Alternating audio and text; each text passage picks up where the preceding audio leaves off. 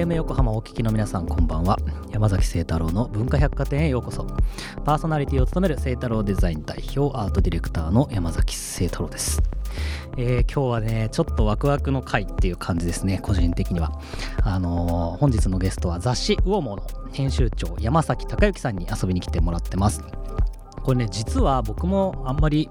気づいてなかったんですけどいろんな雑誌の方とかすごいなんか遊びに来てくれているイメージがあるんですがメンズファッション誌のね編集長は初めてということですね。そして多分僕が一番読んでるファッション誌が UOMO なんでめちゃめちゃ楽しみです、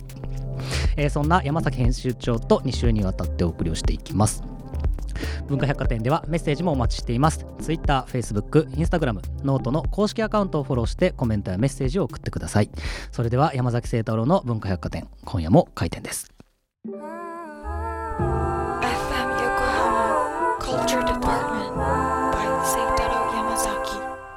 本日の文化百貨店にお越しくださったゲストをご紹介します。山崎隆之さんです。よろしくお願いします。よろしくお願いします。あのメンズファッション誌のウオモの編集長をやってます。山崎隆之と申します。えっ、ー、とお互いね山崎、うん、そうそうわかりづらい、ね、名前がわかり僕は山崎で濁らないんです。うん、僕山崎の方、ね、じゃあ今日はなんてお呼びすればいいですか？あ、もう僕は清太郎です。じゃあ僕は清太郎さんとお呼びします。はい、僕山崎さんで大丈夫ですかね。はい、はい、ということでね、2週にわたってお送りをしますけれども、はい、あのウオも僕めっちゃ読んでるどうもありがとうございます。多分本当欠かさず読んでる数少ない雑誌のそういう方がね一つだと思うんですけど。一人でも増えていただきたいと思ってますけど。でもねなんか40歳男子みたいなところがまあ一つのくくりだと思うんですけど、はい、まあ僕まさにこうターゲットって感じなんですかね、はいはい、編集長に就任してからその読者層を向けてまあその40歳男子っていう言葉を作ってやってるんですけど、うんうん、基本的に魚物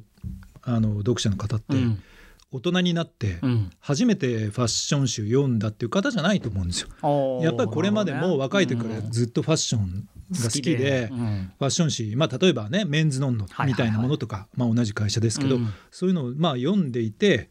まあ、どんどん大人になってて、うん、まあ、まだ読み続けてる方っていう、はい、男の人っていつかそのファッションと気にする時をやめる方もいると思うんですよ。ああいるいますね。ね、なんかその時に若い時に流行ってた格好で、はいはいはい、まあ、止まってずっとその、ねうん、そういう人も別に僕は全然かっこいいと思うんですけど、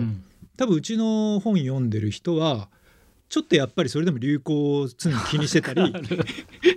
そうなんです。確かに。スタイルを決めきれないっていう。あかるな。なんかもうちょっと新しいものを探したいみたいなことで読み続けてる人っていうのがやっぱりイメージで、うん、だからそこがまあそのなんかちょっと大人なんだけど大人になりきれないみたいな、はいはいはい、それが40歳男子っていういやなんかすごい赤裸々にえぐられている感じが、ね、つまりそれは清太郎さんのことですいや本当そうなんですよね。だからなんか決まったスタイルで、うん、決まった髪型で、ええ、決まったようなものを着て、はいはい、あの感じ結構かっこいいじゃないですか。そうそうなりたいんですよね。そうそうでもなれないね、なれない。まだだから見つかってないんですよね。そういうことか、うん、そういう方に読んでいただきたい。なるほどね。40歳男子っていうのが SNS とか読んでると、うん。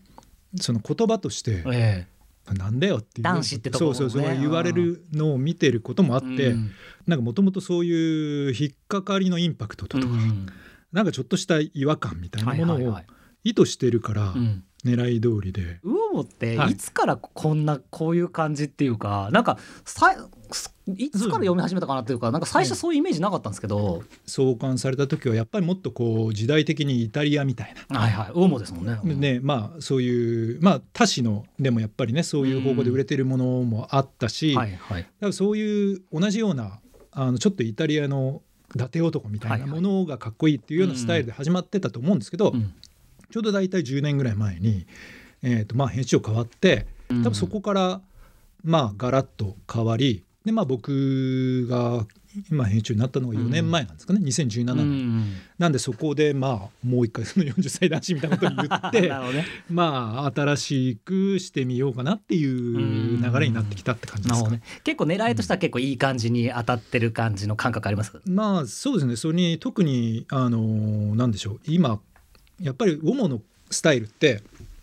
他誌に比べてちょっと分かりづらいみたいなこともあったと思うんですよ。まあ言ってみればすごくガチッとしたスーツスタイルをするわけじゃなしか,、ね、かといってちょっといわゆる少し悪っぽい、あのねあの、艶めいた感じっていうのとも違うし。ただやっぱり今ってねやっぱり生活のスタイルは去年コロナで結構変わって、はい、みんな在宅で仕事を例えばしますとか、スーツはまあ着るんだけど別に軽いセットアップでいいですよとか、はいはい、そんな感じの人たちがすごくやっぱり増えて、うちのそういうまあカジュアルでちょっときれいめみたいなスタイルっていうのが割と現実的になってきたっていうのがちょっとね、まあ、コロナは大変なことなんですけど、あのファッション的にはウォモっぽいものが注目され始めたって感じは感覚として時代の真ん中になりつつあるっていう感じかもしれないですね、うん、やっぱりなんか変わってくる時に選択肢にどんどん入ってきたっていう感じになってきてるかなと思いますけど、なるほどこれちなみに山崎さんあれなんですね。ウォモの前は女性誌出身なんですね、僕はもともと入社した時はモアっていうあの、まあ、20代の女性がのファッション誌にいて、はい。でその前はシュプールっていう、まあ、いわゆるモード誌ですね、はい、に15年いて、うん、あの編集長もやっていて、うん、そこからまあ主に来たんです。そのなんか違いみたいなのってやっぱあります、うん、なんかまあ言ってみれば女性誌って、ファッションに関して言うと男性誌よりもやっぱりはるかに数が多いし、はいはい。すごく年代とかテイストのセグメントっていうのがものすごくはっきりしてるんですよ。うん、競争もその分激しいし、はい、読者層も割と見えてるんだけど、うん、だ細やかなんだけど男性誌の方がもうちょっとまあばっくり分かれていて、うん。ね、だからまあなんとなく力でこう引っ張るような 感じの作りの方が多いのかなって。だからそれぞれやっぱり違いはありますよね。うん、好み的にはどれが個人的にはとかってあるんですか、多分モードからカジュアルからドレスから。どっちもどっちなんですけどまあ多分自分が着られる服があるっていう意味では男性誌はそれは、うん作る分には、まあ、うん、あの有利なこともすごくあるしあとなんか、うん、女性誌もね一括りにやっぱできないところがあって、うん、例えばその何ですかねいわゆるモテみたいなものを意識するところもあれば、うん、自分が着たいものを、はいはい、スタイルを、ね、そうスタイルをちゃんとどう生きるかみたいなことを考える雑誌もあって、まあ自分自身はあんまモテるみたいなのは、まあまあ紙面としてはどっちでもいいかなっていうのがあって、うん、ウォモってあんまりその例えば女性から見てこれがいいよみたいな視点っていうのは、うん、あえて今はあまり載せていなくて。確かに。そうなんですよね。なんか本当は別にあのそれが全然重要じゃないっていうつもりじゃないんですけど、それはもう実生活で彼女とか奥さんに聞いてくださいっていう スタンスで、そうかそうか、うん、そうっすね。そういう香りあんましないです、ね、そうね、まあ、どっちかっていうと男性同士で、うん、あいつっておしゃれだよねって思われたいっていうことの方が強いのかなと思って。このなんか文化系っていうのも一個のなんかくくりというか、キーワードであるじゃないですか、うん、これってどういうまあ狙いというか。なんかねそもそもそのうちってやっぱり例えばスポーツウェアみたいなものを最初特集するときに初めて文化系スポーツっていうくくりで特集を組んだんですよ。だからただスポーティーなスタイルって他の雑誌でもいっぱい、あのもっとスポーツっぽい読者、まあ、例えばね、うん、サーファーの人が多いとか、ね、そういう人たちが多いけど、うちってそういうものがやっぱりこう前面に出てくるわけでもないので。うんなんかあえてスポーツウェアなんだけど文化系みたいな、はいはい、あの言ってみれば丘サーファーみたいなもんですよね。サーフィンの格好してんだけど、ね、全然別に海にはいませんよと。確かに確かに。でこの間も文化系アウトドアって特集やったんですけど、ねうん、それも別にアウトドアウェアなんだけど、うん、山には行かないよって。確かに確かに。全然登んないけど街では着てますよっていう、はいはいはい、まあだからある種そういう開き直りというか。そうそうダイバーズウォッチなんだけど海なんか潜らないしみたいな。まあ確かにね。でもともとファッション誌って、うん、若い時のトラッドっぽいものとかって、うん。はい、例えば洋服のルールとか、うん、その洋服の持ってる歴史とか、はいはい、例えばこういうあのいわゆるじゃあトレンチコートはもともと軍用でとかそういうあのまあうんちく的なものあるじゃないですか、それでやっぱりその本物を本物として使うことがかっこいいっていうのをまあいわゆるその教科書的に、まあ、伝えるっていう機能もやっぱりあって、はい、それってやっぱりすごく大事で、正統派って何なのかとかっていうことを知った上で遊ぶっていうことが大事になってきて、なんだけどやっぱりまあうちの読者の場合ってそういうものはやっぱり若い時に読んでるし、うん、あまあそれで40歳ぐらいになってもお前その、ね、トレンチのうんちくかよみたいな。別に戦わないしみたいなところになってきてると思うんですよ。確かに、で山にもねマウンテンパーカーだって山登んなきゃいけないのかっていうわけにもいかないし、うん、なんかそこはもう知った上で。あの今まで多分ね、ね、そういうのってすごく厳密にあってきて逆に男の人を縛ってた部分もあると思うんですよね。例えばスーツはこうじゃなきゃいけないとか。でやっぱそういうのを大人になってからそういうねマイルールを破れる人の方がねかっこいいと思うんですよ。なるほどなるほどなるほどね。分かった上でちょっとね、2回転目。みたいな、ね、そういうことですね。まあ多分大体そういうなん。か一回そういうとこもう通ってるし、はい、もういいんじゃないっていうなるほどね。なんかだんだん分かってきた、はい、これってなんだろう、うん、結構難しいじゃないですか。そそれこそ、はいろんなニュースとかいろんなファッション新作がどんどんどんどん出てきて、うん、例えばじゃあ切り口が明確であれば、うん、うちはモードですとかうちはアウトドアですとか、はいはい、でもなんかまあいい塩梅じゃんみたいな感じじゃないですか今日の話ってまあまあそうです、ね、トータルでだからうまくうまくそこのエッセンスをどう、そのファッションを好きな人たちが取り入れるかっていうことになってくるのかなそれってスタイリングみたいなところでそれの色を出すんですか？それともなんか上もらしさというかどういうじで毎回結構ニュアンスが変わるような気もするし、はいはい、ただまああのあんまりそういう意味では文化系っていうのはある意味、そういうなんかなんなんちゃって感でもないんだけど、うん、やっぱりうちの読者の人ってその、まあ、言ってみればゴリゴリのマッチョっぽい人でもないし 確かにね。なんかどこかしら少しあの文化感ありますね。文化感ありますね。その、まあ、洋服もその体のシルエットをごガンガン出していくというよりはまあこういうちょっと緩い、はいはい、服でごまかしていくみたいな。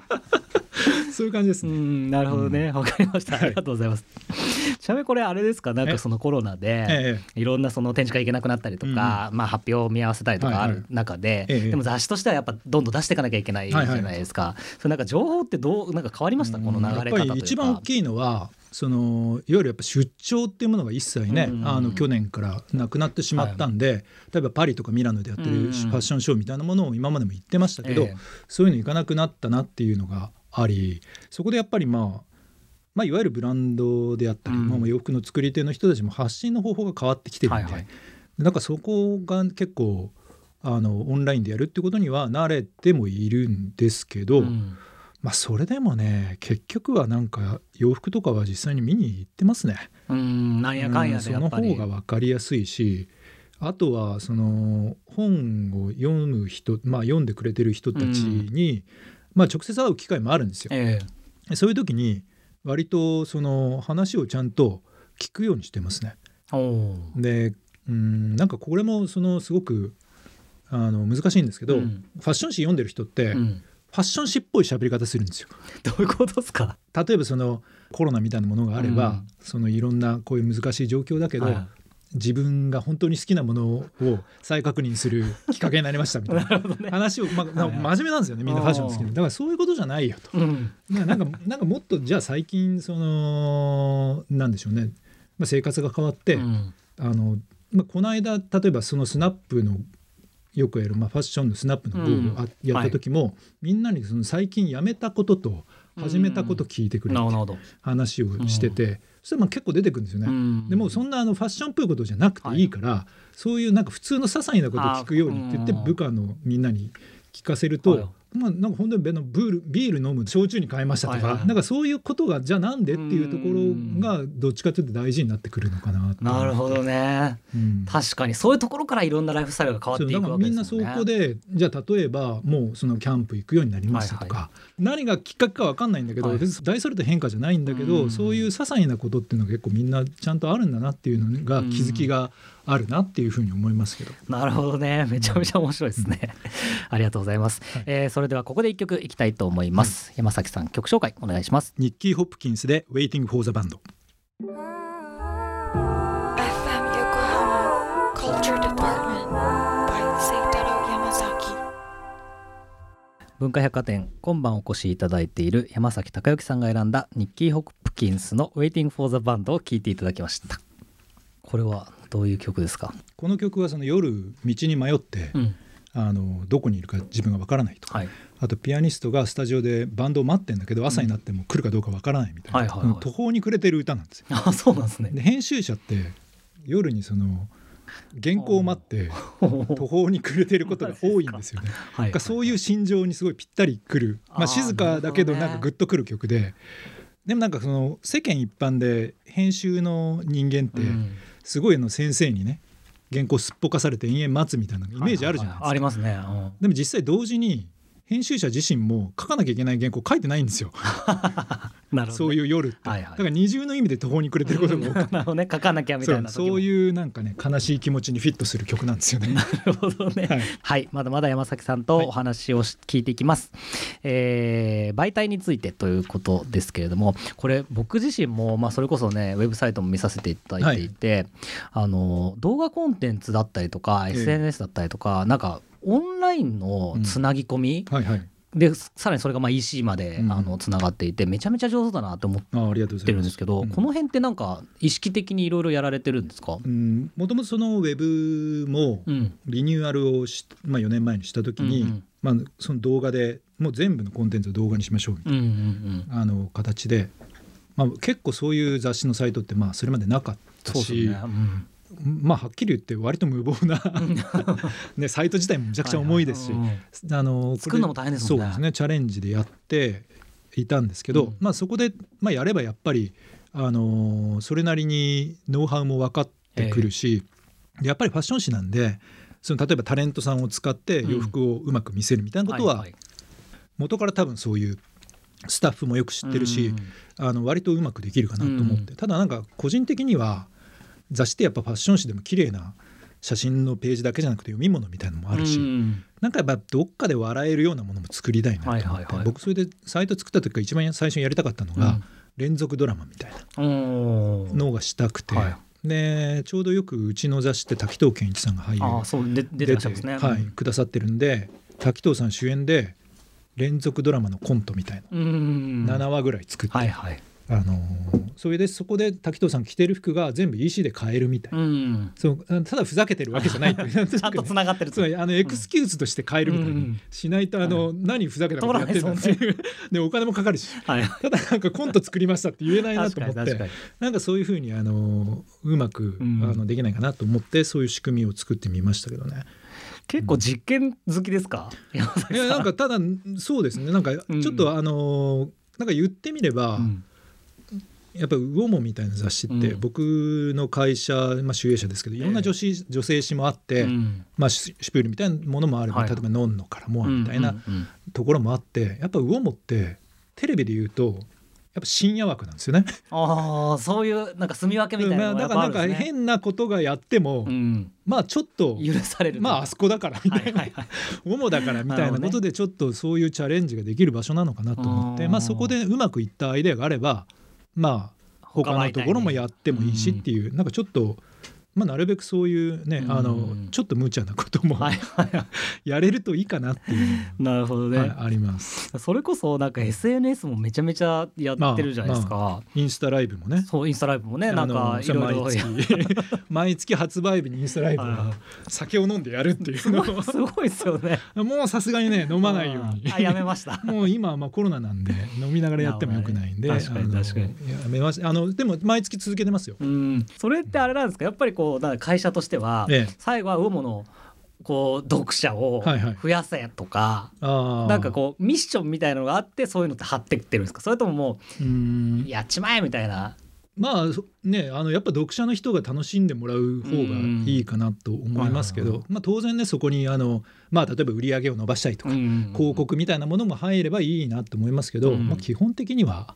面白い方がいいんじゃない？っていう気はしますけどね。でもなんかこの感じ伝わってると思います、ねうん、いやいや大丈夫ですかね。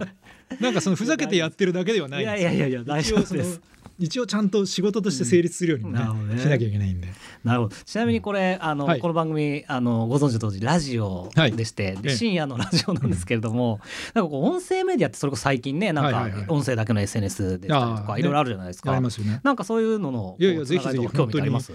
なんかやっぱりこう音の良さっていうのって、なんか親密さというか、なんかちょっとね共犯関係みたいなところがあるんでそれはやっぱり雑誌でも必要なのかなって思いますけど、だからまあ今インスタライブいつもやってますけど、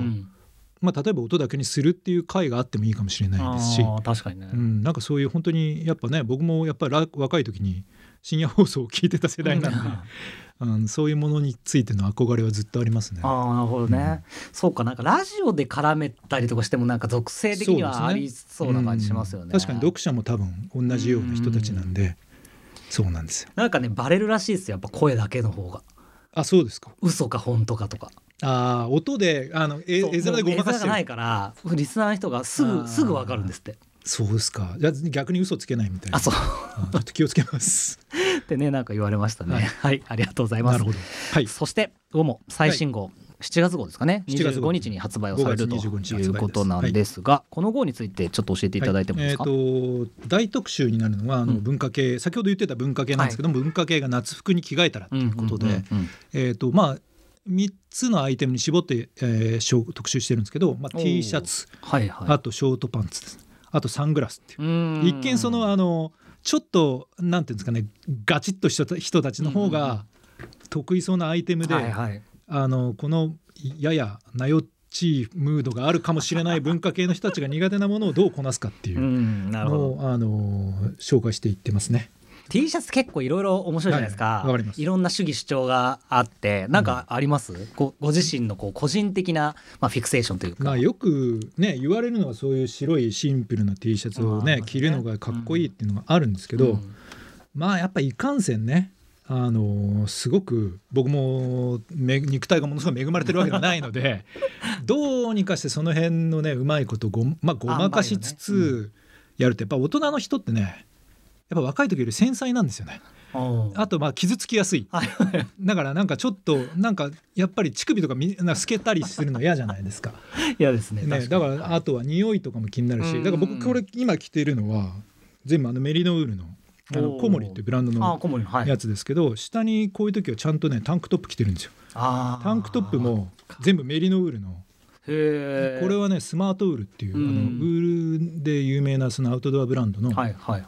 これ昔タンクトップがあったんですよ。ね、で今はもう売ってないんですけどこれ廃盤になる時僕はあの世界中からまとめ買いしてそれをずっと着てるんですけどはい、だから結構タンクトップ重ね着してる人結構いますね。僕も着てます。着てますよね。T シャツが1枚で着るないです着ること。若い時はそういうそんなのないじゃないですか、はい、でもこれですよ。やっぱティンコンね。大人の繊細さ。まあ、僕はあれです、それこそユニクロの,、ええ、あのアレクサワンがコラボした時のタンクトップを最後のシーズンまとめ返して、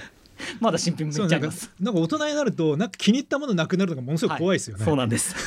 そこでまとめ買いですよね。なるほど。な、うん、やっぱなんかみんな似てくるんだな、うん、もうだから T シャツ特集もねそういうあの古速な知恵がたくさん載ってますから。あちょっと楽しみ、ね、ぜひご覧いただければと思いますね。もう一つちょっとトピックをご紹介いただければと思うんですけど。表紙には載ってないんですけど、はい、まあ読み後半の読み物のページで、うん、大人は筋肉を金で買いますっていう特集書いてる。大人は筋肉を金で買うんですよ。買えんすか？買えるんですよね。買えるんですか？そのどうやって買うかっていう話をたくさん書いてて、あのトップに出てくるのが確か350万ぐらいする、あのトレーニングマシンみたいので重りをつけてやるスミスマシンっていうのがある。んです、うん、でっかいラック、ジムとかにね、結構置いてあるやつの、えー、と全部電子制御の油圧が入ってるもので。あ負荷を調整してくるんですねでベンチプレスやるときに普通こうやってグーッと上げるじゃないですか、はいはい上げる時重くて、うん、下げる時はそんなに大変じゃないんですけど、例えばそれ50キロで上げてると、うん、下げる時は70キロとかになるんです。へえすごい。そうなるとすごいあの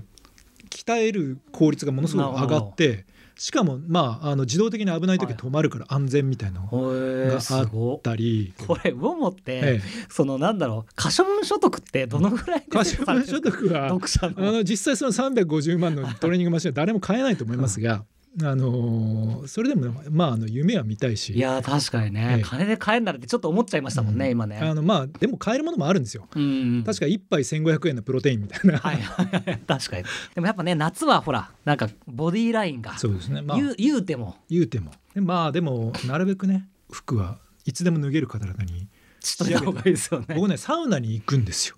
だからサウナでもやっぱりある程度の、はいはい、あの弱気にならないため、うん、最低限の体作りみたいな、はい、確かに、ありますよね。はい。えー、そんなこんなで山崎さんには来週もお付き合いいただきますのでまたお話を聞かせてください。本日のゲストは雑誌ウォーモの編集長山崎隆之さんでした。ありがとうございました。ありがとうございました、えー、今週は山崎隆之さんとお送りをしました。やばいね。楽しすぎるね。俺ちょっとウォーモとなんかやりたい。っていうふうに思いましたぜひねあのお楽しみにと。そんなところで今週の文化百貨店は閉店となります。また来週5月30日の深夜0時半にお待ちしています。お相手は山崎清太郎でした。